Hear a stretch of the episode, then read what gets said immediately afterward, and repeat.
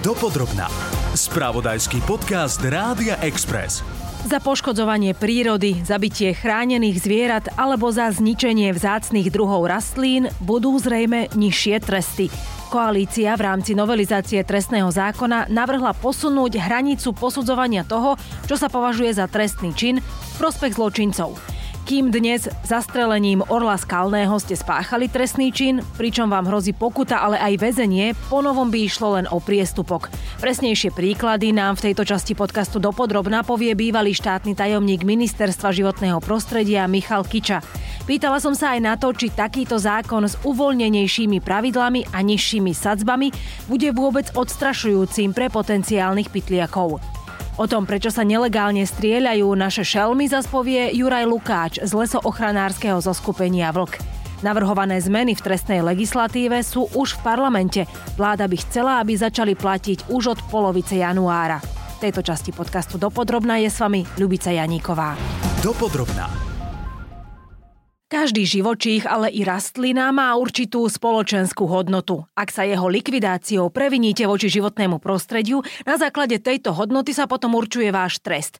Momentálne sa za trestný čin považuje už to, ak zabijete zviera, ktorého spoločenská hodnota je 2660 eur alebo viac. Po novom by vám trestné stíhanie hrozilo až vtedy, keď vaša likvidácia spôsobí spoločenskú újmu v hodnote 35 tisíc eur. Vládou tento návrh už prešiel. Dôvody v našej relácii Braňo Závodský naživo vysvetlil minister životného prostredia, nominant SNS Tomáš Taraba. Ak by prešli naše trestné zmeny, trestné sádzby, stále budeme nad úrovňami, ako sú v Rakúsku a v Nemecku. To je poprvé. Po okay. druhé, to znamená, že tí ľudia budú, ak niečo naozaj spáchali, oni budú odsudení, budú odsudení, ako by boli v Rakúsku a v Nemecku odsudení. Ochranári uh, hovoria, že ak sa, ak sa toto presadí, tak to znamená, že vlastne uh, pytliaci budú môcť loviť, loviť, lebo keď zabijú, zabijú aj 2-3 ohrozené druhy, stále to nebude 35 tisícový trestný čin. Jedna veta, pán minister, reakcia. Aj priestupok je na Slovensku e, v podstate protiprávne konanie. Je, ale to nie znamená, je to trestný čin. No, a teraz no. o čo ide, že e, vy keď spáchate nejakú škodu, tak primárne aj záujme spoločnosti by malo byť, aby ste za to dostali finančnú adekvátnu náhradu. Áno. A teraz ja odmietam sa tváriť, že napríklad niekomu dáte povedzme 50 tisíc eurovú škodu no. nahradiť, ktorá, ja neviem, dajte mu dvojnásobnú cenu a on nemusí si ešte popri tom sadnúť na 4 roky do väzby, keď urobí to A. Dnes to dnes ste v polohe, aj, aj. dneska ste v polohe, že očakávate od tých ľudí, že majú aj dostať drakonické tresty a popri tom ešte aj znášať niečo. A ja si myslím, že záujmom spoločnosti je potrestať pachateľa, aj finančné zadozučinenie uh-huh, nad rámec uh-huh. je trestom.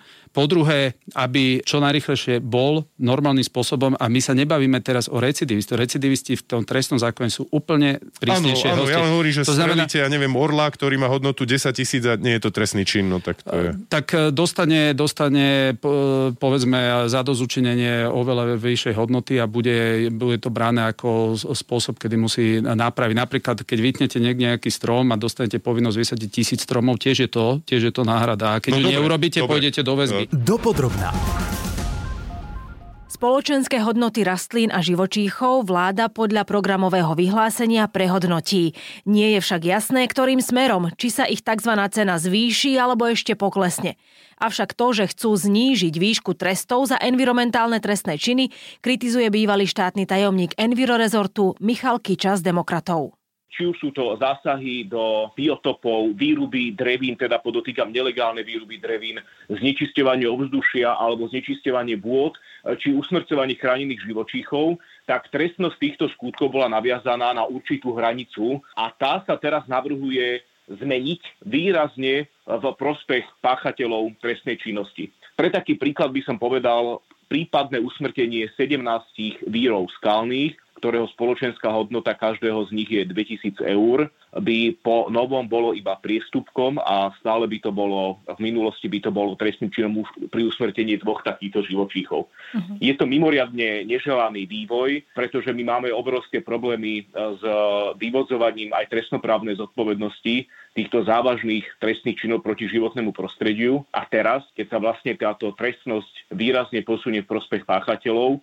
tak e, ak môže byť trocha expresívny, môžeme zabudnúť na nejakú efektívnu trestnú environmentálnu politiku štátu a páchatelia, ktorí doteraz cítili aspoň určité zábrany, napríklad pri travení dravcov, čo je obrovský problém na Slovensku, tak teraz ich určite už stratia. Vieme aj vymenovať možno nejaké konkrétne druhy, či už živočichov alebo rastlín, pri ktorých je už teraz ten problém závažný, že ich máme málo, alebo že skrátka naozaj pociťujeme straty, či už teda v prípade živočichov alebo rastlín? Najväčší problém máme z dlhodobého hľadiska určite s dravcami, či už je to vír skalný, rôzne druhy sokolov, orlov, orol kráľovský napríklad. Tie sú, ako sme už pred chvíľkou rozprávali, frekventovaným terčom travičstva prostredníctvom karbofúránu alebo iných látok tak e, skutočne vlastne teraz by bolo trestným trávenie už iba si myslím orla Orla Kráľovského, ktorého mm-hmm. spoločenská hodnota je 50 tisíc eur. To sú nielen na Slovensku, ale aj vôbec Strednej Európy extrémne ohrozené druhy. A my vlastne ideme zvoľňovať trestnú politiku štátu, ktorá vlastne znemožní, či už je to inšpekcia alebo orgánom činných v trestnom konaní, primerane teda postihovať takúto trestnú činnosť. Ale týka sa to napríklad aj rôznych druhov chránených rastlín, unikátnych orchideí, aby sme si poslucháči, aby si nemysleli, že to je len nejaké také neumyselné poškodzovanie, skutočne prebieha pomerne tvrdý biznis eh, vo vykopávaní rôznych týchto chránených rastlín a vo veľkom sa následne s nimi obchoduje na nelegálnom trhu s takýmito jedincami a to skutočne sa rovnako stane v podstate v určitých množstvách nepotrestateľné prostriedkami trestného práva. To, čo vyvolá vlastne táto novela, je však škandalózne aj v inej oblasti, Totižto zásady trestného práva hovoria, že v momente, ak sa zmení trestný zákon, v prospech páchateľa, čo by sa teraz v tomto prípade dialo, tak aj prebiehajúce trestné stíhania sa budú musieť zastaviť. Uh-huh. To znamená, že desiatky, ak nie priamo stovky aktuálne usvedčovaných páchateľov trestných činov proti životnému prostrediu, ktorí sú vyšetrovaní políciou alebo už je to na prokuratúre či dokonca na súdoch, si budú môcť vydýchnuť, pretože tieto trestné stíhania budú musieť byť zastavené. Ochranár Juraj Lukáč z lesoochranárskeho zoskupenia Vlk si myslí, že i keď by výška pokuty alebo trestu páchateľov neodradila ani nemotivovala, problém je aj tak celospoločenský.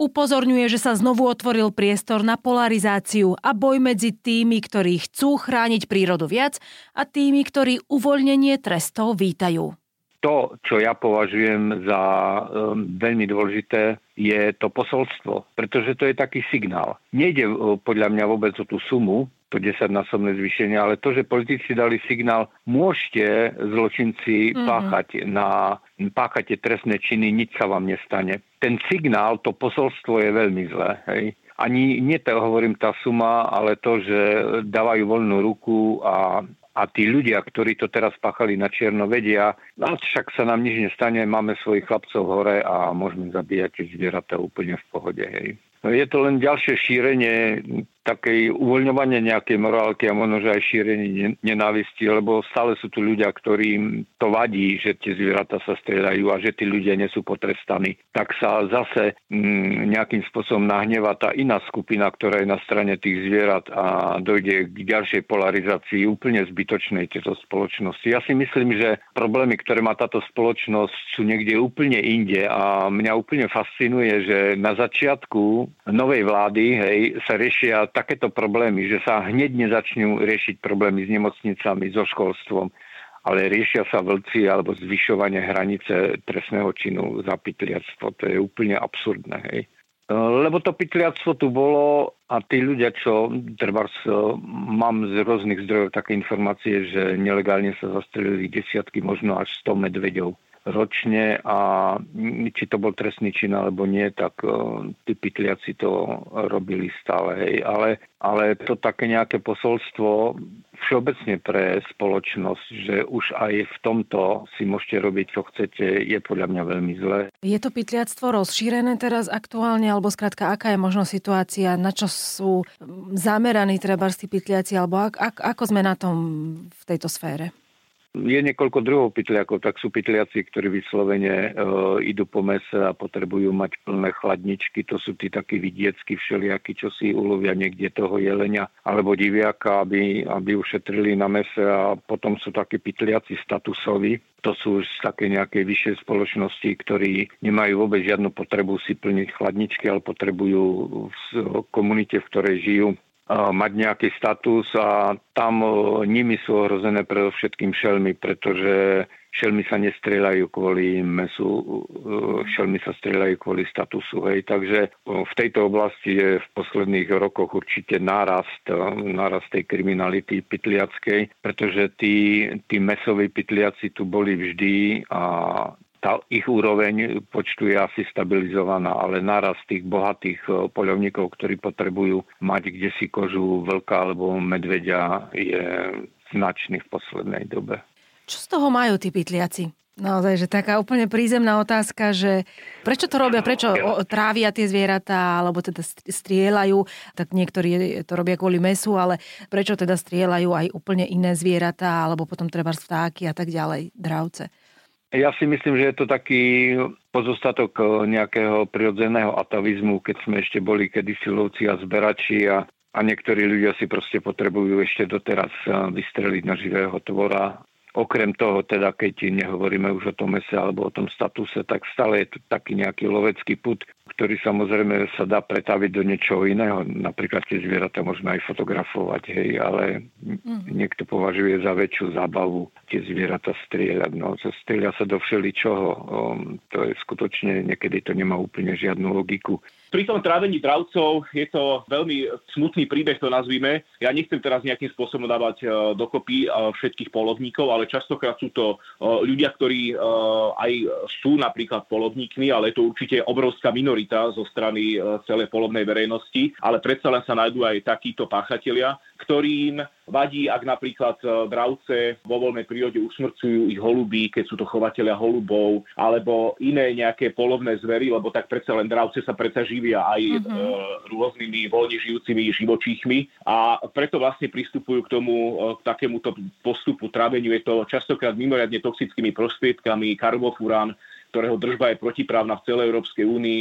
Pestrosť e, života na Slovensku a čo sa týka aj flóry, aj fauny, je extrémne dôležitá primárne pre človeka, pretože vytvára predpoklady pre zdravé životné prostredie, ktoré je pre nás nevyhnutné. Ako príklad by som uviedol krízu biodiverzity na našich poliach, ktoré trpia vymieraním druhov a stávajú sa, čo má priamy vplyv a napríklad aj na ich produkčnú schopnosť. Ak usmrcujeme dravce, tak tie potom nemôžu e, potierať našich prirodzených škodcov, ktorí sú spoločne v úvodzovkách nepriateľom aj pre polnohospodárov a následne sa premnožujú. Mhm. Čiže ak e, by sme sa na to pozerali vyslovene očami a záujmami človeka, je v našom najlepšom záujme, aby sme chránili prírodu a chránili aj takéto ohrozené druhy. Konec koncov, kto nám dal právo, keď my sme zdedili bohatú, e, bohatú krajinu oplývajúcu životom, za pár desiatok rokov vlastne vyzabíjať v úvodzovkách našou činnosťou množstvo chránených a unikátnych živočichov, ktoré napríklad žijú len na Slovensku alebo e, v Strednej Európe.